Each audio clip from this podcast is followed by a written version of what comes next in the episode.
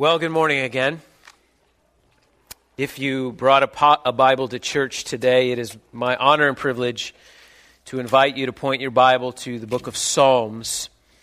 Psalms 139, to be specific. Today is Sanctity of Life Sunday.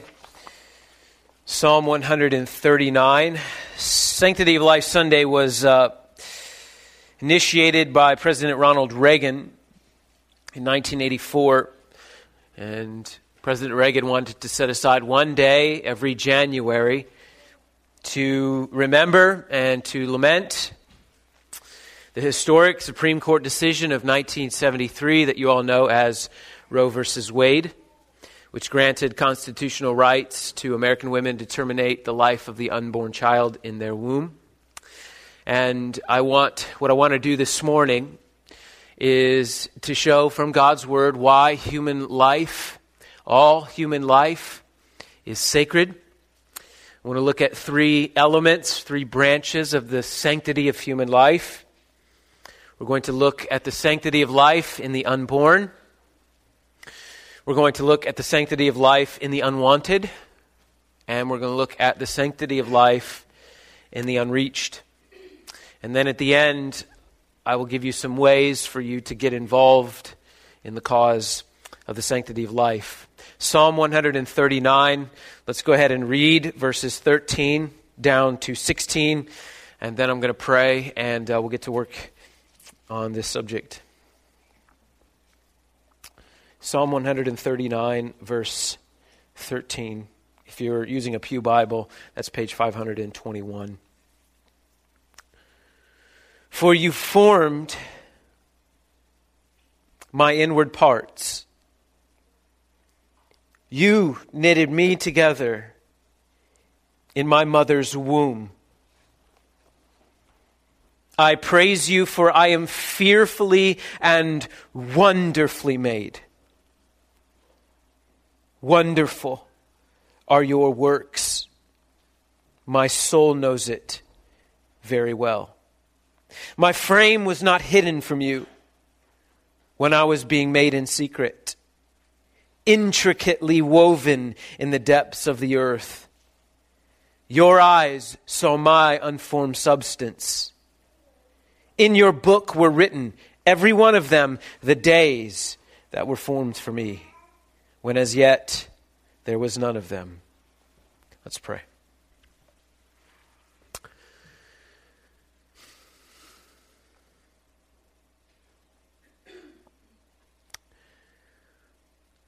Lord, my words won't bring life this morning.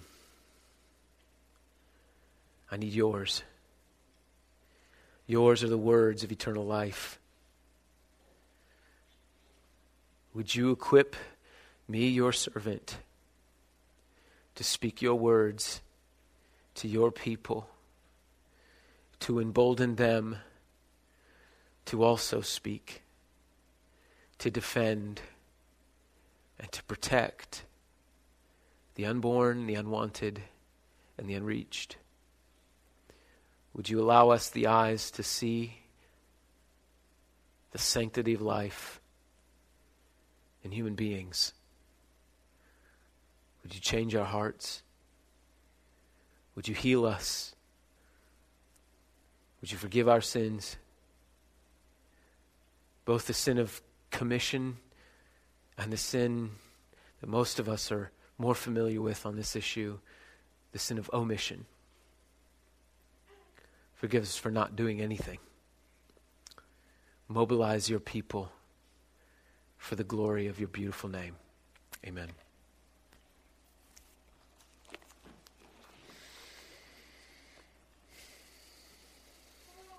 As soon as ever I had arrived thus far in my investigation of the slave trade, so enormous, so dreadful, so irre- irremediable did its wickedness appear that my own mind was completely made up for the abolition.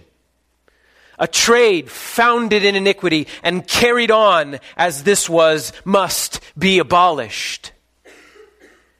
I from this time determined that I would never rest till I had effected its abolition. William Wil- Wilberforce was 30 years old when he said that. It was 1789 in England. The African slave trade was in full swing. It was a wicked exploitation of African lives for labor production in the, in the commodity goods and commodity crops of the South Atlantic and Caribbean and, and in the New World. It was an effort by European colonists to turn a profit through the exportation of these resources. Slave labor was cheap, and it made the products affordable. Wilberforce was a godly and Christian man, and he decried marginal Christianity in his day.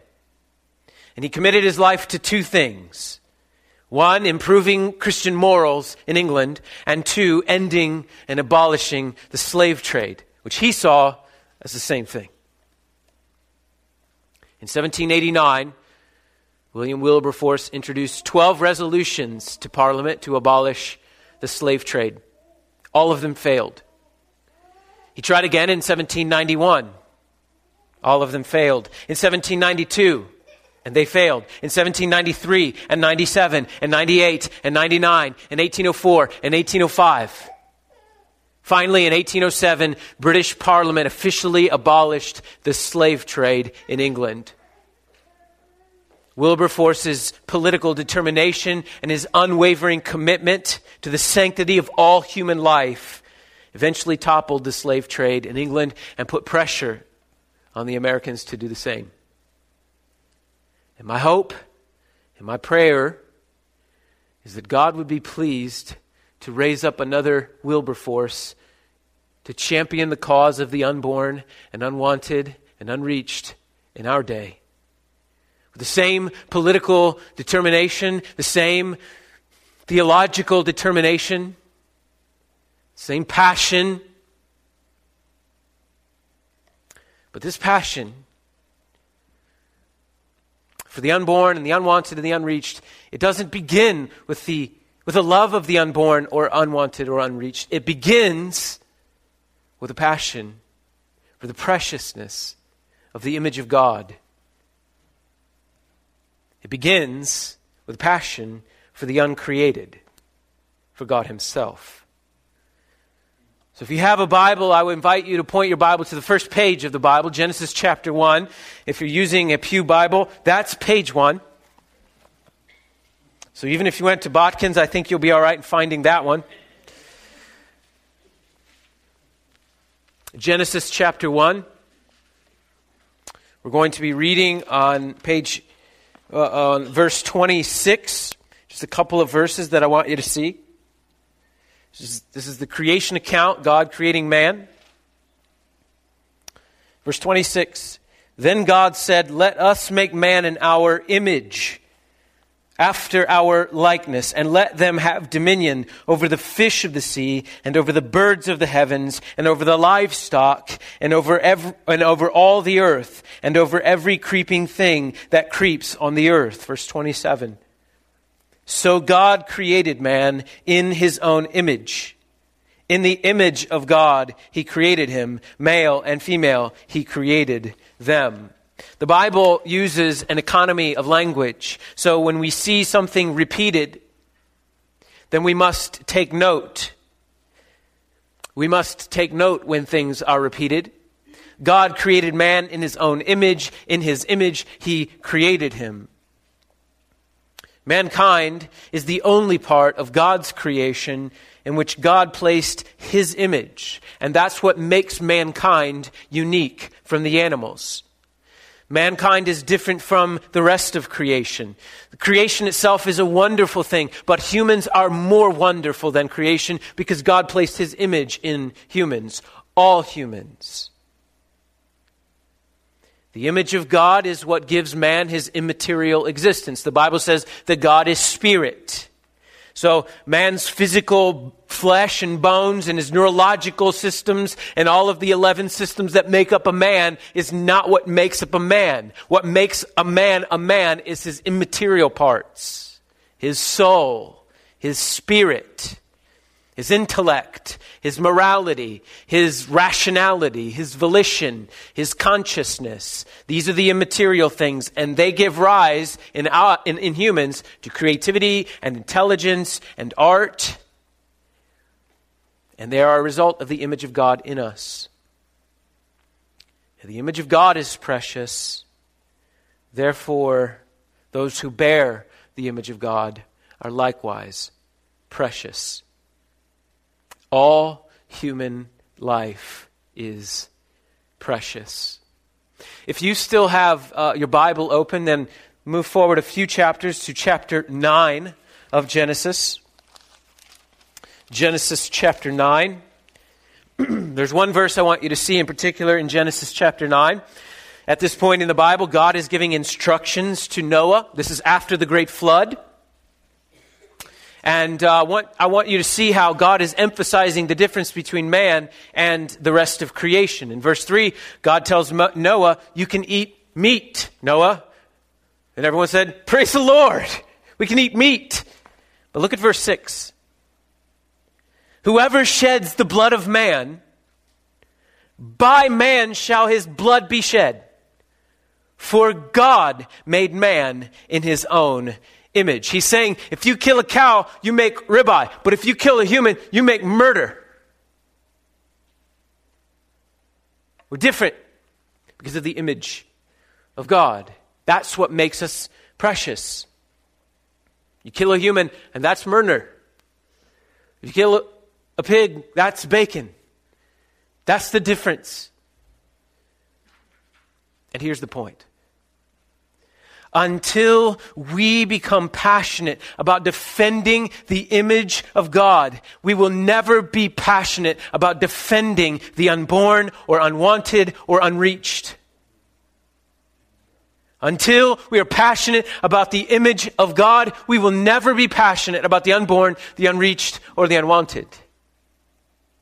Instead, here's what we'll do We'll act for our own sakes, for our own comforts, and for our own safeties, and for our own conveniences. When we fail to see the preciousness of the image of God in all human life, our perspective turns inward. And here's what happens unwanted pregnancy suddenly becomes about a mother's freedom. And slavery suddenly becomes about economics. And sheltering refugees suddenly becomes about safety. And taking care of elderly suddenly becomes about convenience. And immigration becomes about job security. And evangelism becomes about consideration. And guess what happens? Mission dies. When the image of God is not precious in others, the only thing we find precious is ourselves. Suddenly, what's important to us is safety, convenience, and luxury. God has placed his image in every human being. Every human being, regardless of age, from the unborn to the elderly, regardless of viability, which is the language of Roe v. Wade. So whether they're handicapped or whether they're independent They're precious regardless of social utility, whether they're lazy and on government assistance, or whether they're a hard working taxpayer, they are precious. And precious things are things that ought to be protected and defended and helped. So, as followers of Christ, recipients of the benefits of the gospel. We, Cornerstone, have no choice but to speak up and defend and to protect and help the unborn, the unwanted, and the unreached. Just like Phil shared earlier, it doesn't matter who they are. Every human life is precious because God is. Now, we turn to the image of God in the unborn. Back to Psalm 139 if you're if you're interested in reading it again. Verses 13 to 16 what I want you to see in these four verses is the psalmist David is describing his state before the Lord as an unborn. And I just want you to see the involvement that our Creator God has in the life of the unborn. You formed my inward parts. You knitted me together in my mother's womb. I was intricately woven. Your eyes, they saw my unformed substance. My days were written down in a book before I did anything. What we see the psalmist praising is his, the creator God's wonderful involvement in forming human life, in fashioning human life in the womb. Putting his image in those little unborn babies. Since January 22nd, 1973, over 58 million unborn image bearers have been killed in the womb. That's in this country alone. By the way, that's 40 times more Americans than were killed in every American war combined. In the eyes of the law, a fetus is not a person, but in the eyes of God, he or she is. At conception, every strand of genetic information is present. Every strand. At conception, it is already determined the baby's gender, the baby's eye color, the baby's hair color, the baby's height, even male pattern baldness. It's not my fault.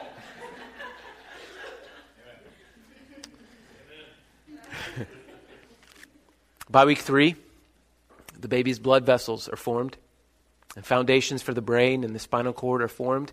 By week four, 22 days after conception, a tiny little heart begins to beat. Cornerstone, most women don't even know they're pregnant yet. By end of week four, eyes and ears and lungs begin to form, and this is about the time when mom misses her first period. By week five, tiny little arms and legs appear as well as the baby's face. Now she has her own blood. By week six, fingers and toes develop. By week seven, 99% of a baby's muscles are formed. Brain activity is detectable. By week eight, she's moving around. Every organ is present. By week nine, she's. She can feel pain she recoils from pain. By week 10, she has her own fingerprints. By week 11, she's smiling and wiggling her toes. She, she sucks her thumb, shows a preference for one or the other. By week 13, she's having REM sleep, which means Probably she's dreaming. I'm sad to announce to you, friends, that our little girl still has seven more weeks until she is considered legally alive and therefore legally protected. She's not a viable human being until week 20. That's what man thinks, anyway. Here's what God thinks Before you were formed in your mother's womb, I knew you. Before you were born, I consecrated you. I made days for you. I wrote them down in a book just for you. That's what God thinks. God thinks she's viable. God sent his son to die for the sins she hadn't even committed yet. Cornerstone, the life of the unborn is precious because God knows them. They are His image bearers, and they ought to be defended, protected, and spoke up for and helped. The unborn are precious, and so are the unwanted.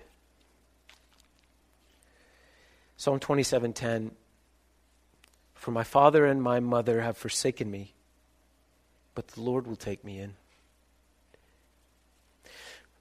Pro-choice advocates have accused pro-lifers of caring only about babies once in the in the womb, but once they're out of the womb, they support legislation which cuts funding for, you know, single moms in poverty and government assistance. And in some ways, I think we should own that. Because I think they're justified in some ways. Unwanted pregnancies carried to term become unwanted children. It is the responsibility of the Christian church to care for orphans and the poor. Sadly, the church has abdicated this responsibility to the government. I've told you before. If one family in every three churches adopted one baby, there would be no orphans in this country. Adoption is not an option for the Christian church, it is a privilege of the Christian church. Adoption, it's, it's in our blood, it's who we are. We, the Bible says, we were adopted. We were adopted. We read it at the opening, Ephesians 1 5. God predestined us for adoption. John 1:12 But to all who did receive Jesus who believed in his name he gave the right to become children of God. Romans 8:15 You have received the spirit of adoption as sons by whom we cry Abba Father. Even the Lord Jesus was raised by a man who wasn't his father. Adoption is who we are, Cornerstone. If you remember from last year in 1 Peter, once you were not a people, but now you are God's people. Once you were unwanted, but now you are wanted. God wanted you. It's in our blood. The church ought to carry the light for the unwanted. We ought to be those knocking on the door of every adoption agency and foster care agency and saying, I gotta get in there. I gotta tell the babies they're wanted. Mom and dad didn't want you. But God will take you in. I will take you in. Adoption shouldn't be considered the second best option to biological children. It's not plan B, not for the Christian church. My prayer is that God would raise up, even among us, champions for the unwanted. So that there would be no unwanted children in Piqua.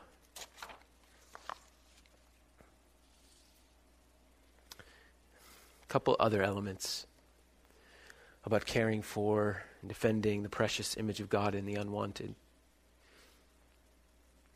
James 1:27 says pure religion means taking care of orphans and widows. Proverbs 21 says that if we close our ear to the poor, God will close his ear to us.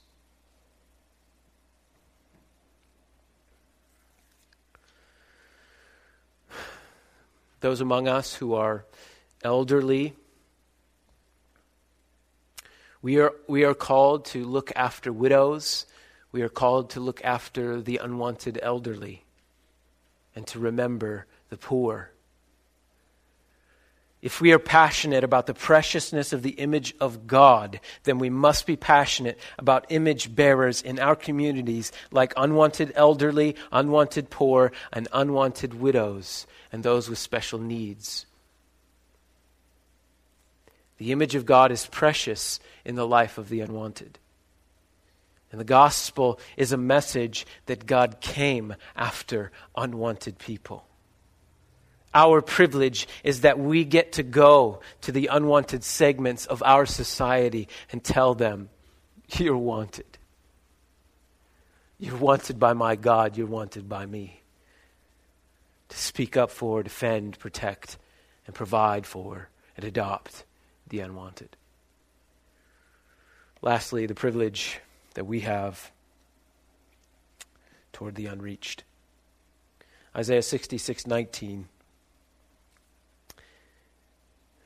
I will send survivors to the nations, to the coastlands far away that have not heard my fame or seen my glory, and they shall declare my glory among the nations. A passion for the preciousness of the image of God in all human life drives discipleship and it drives mission. This is because every person that you meet in the grocery store, across the cubicle at work, they have a soul. They're human and they have a soul, and that soul will live on forever somewhere. Either heaven or hell. And the privilege of every follower of Jesus Christ is to make disciples of every nation. For us, that starts here in Piqua. And then it goes to Miami County. And then it goes to the ends of the earth. You know, there are only two explanations for why you are alive today.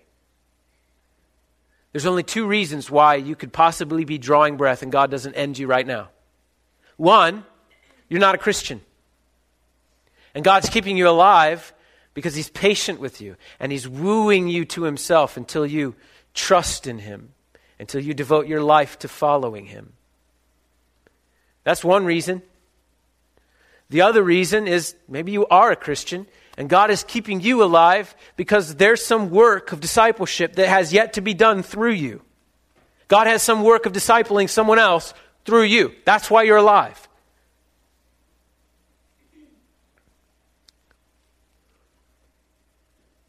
Every follower of Jesus is called to the mission of discipling others.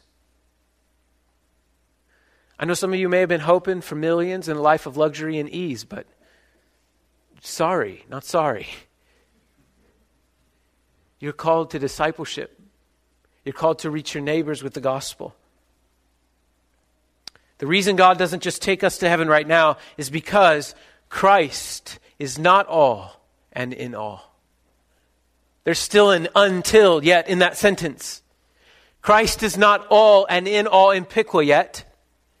He's not all and in all in Miami County. He's not all and in all in the three billion people that don't call upon the name of Jesus in the earth. There's work to be done. So you're alive. So let's get to work.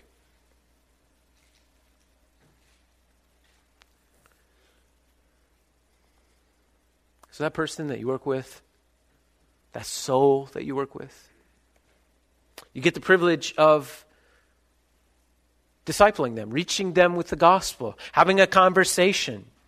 I mean, how many people do you know that still don't know Jesus? How do you share the gospel with them? Here's a way. Tomorrow's Martin Luther King Jr. Day. Take them out to lunch. My treat. Take them out to lunch. Have a simple conversation. Did you know today's Martin Luther King Jr. Day? Did you know he was a pastor? Wait a minute. Do you go to church? Wait a minute. Do you have a relationship with Jesus? It's that simple.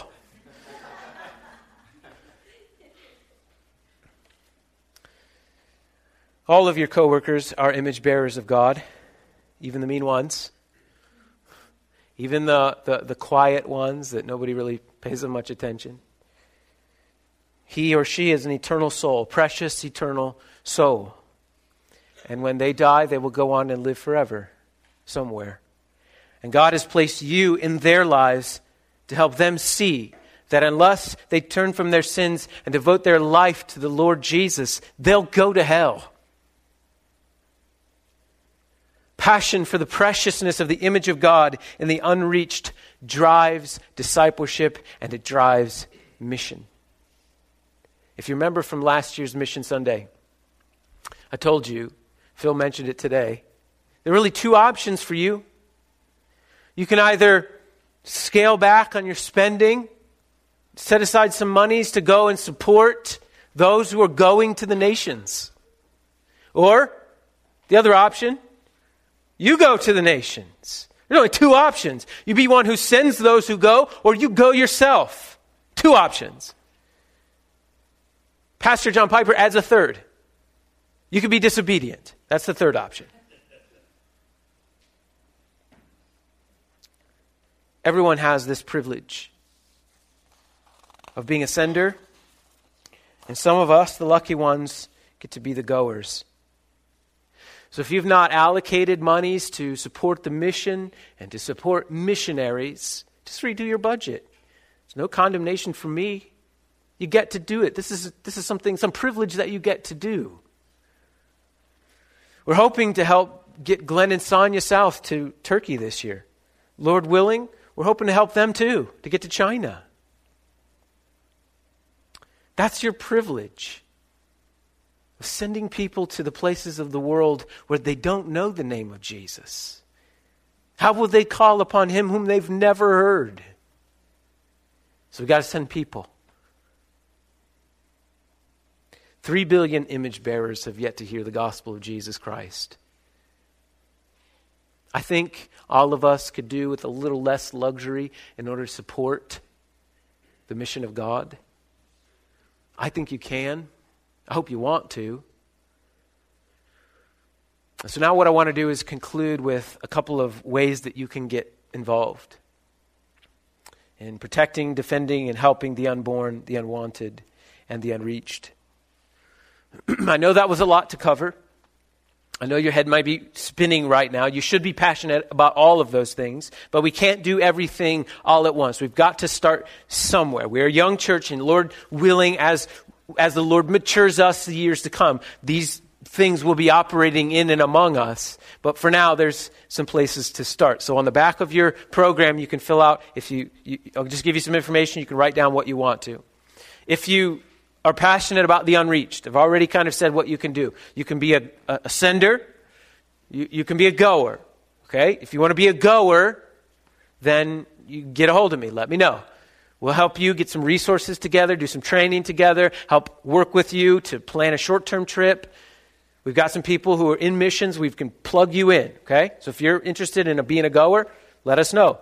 If you, if you want to be a sender, redo your budget. Get, get some money set aside and start sending people. That's for the unreached, for the unwanted. If you want to get plugged in and help out with the unwanted. Adoption is a beautiful privilege, but it is not for everyone. Not every family is called to adopt. I don't think so. But if you're praying about it and you feel the Lord might be leading you and calling you to adopt, then get your church family involved. We want to help you with this. We want to pray with you with this.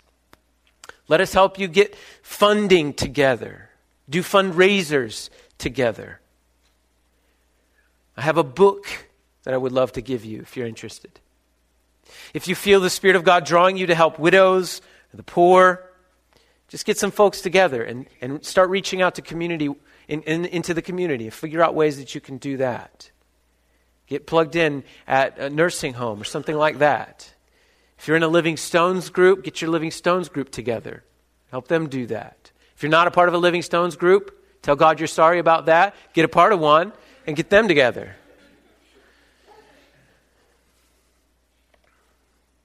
But let's just see what we can do about making sure the unreached, the unwanted in this community get told that they're wanted. For the unborn.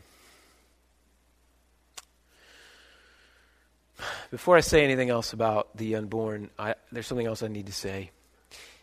If, if you or someone you know has had an abortion, I want you to understand something. There is forgiveness, there is mercy, and there is grace at the cross of Jesus Christ. And there is no condemnation, not for me, not from my people, and certainly not from your Savior.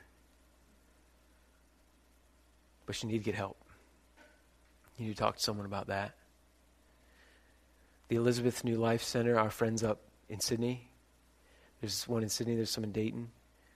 They have counselors available to sit down with post abortive women and to work through that. It takes a while. There's no shame in that. You bring that to Jesus, but get help.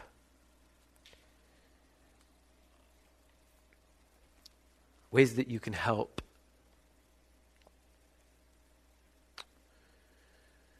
Inside this basket that's sitting in front of me are a hundred silicone mock ups of a 12 week old fetus. And um, I've had these in my office for years, one like this. And what it does is helps to remind you to do the first and most important thing that you can do for the unborn, which is to pray. And so when Corey and Mary come back up and, and sing this last song, I'm going to have every family come up and take one home today. You can take two if you want. We got a hundred in there. That's not a random number. That's the amount of babies that were aborted during our service today. So this is just a way for you to remember. I have it sitting on my desk for you to remember. To pray for babies in the womb. That's the first thing you can do. The second thing you can do is to serve. The Elizabeth New Life Center has opportunities to volunteer. I spoke with Ashley Schrader this week, and they have opportunities for mentor moms. And I've talked to some of you about mentor moms, which that's a beautiful thing that you get to be. You just get to sit down with a woman who's maybe considering an, an abortion or just doesn't know what it looks like to be a mom, and sit down and to just this is what it looks like to be a mom. It's hard, it's chaotic, but it's wonderful. So you can be a mentor mom, you can volunteer to help money for that, you can f- support them financially. You could serve at the Elizabeth New Life Center. They're um, looking to find a woman to help, more women to help with the post abortive counseling. So if you're interested in, in, in, serving the Elizabeth New Life Center, send me an email this week and I'll put you in contact with Ashley and you can get plugged in up there. But I want to conclude with a word of hope. Corey, Mary, you guys can come back up. I want to conclude with a word of hope. In 1973, the baby boomer generation handed down murderous legislation to their kids. My generation, Gen X. Sadly, Gen Xers have not done anything about it, probably due to their latent distrust of government and anything organized. They've done nothing. And since then, 58 million babies have died. But maybe God will raise up a William Wilberforce in the millennial generation Say what you want about millennials. Look, they're crybabies. I get it. But one thing that is absolutely true about millennials is they know how to mobilize. And perhaps God will raise up a William Wilberforce, or how about 100,000 Wilberforces to mobilize and to end abortion in this country. And so, as we sing this last song, I want you to come up as a family and take one of these prayer babies and take it back to your seats. And then I'm going to come back up and we're going to pray. And you can take them with you, and I'll dismiss for the day. Corey, Mary.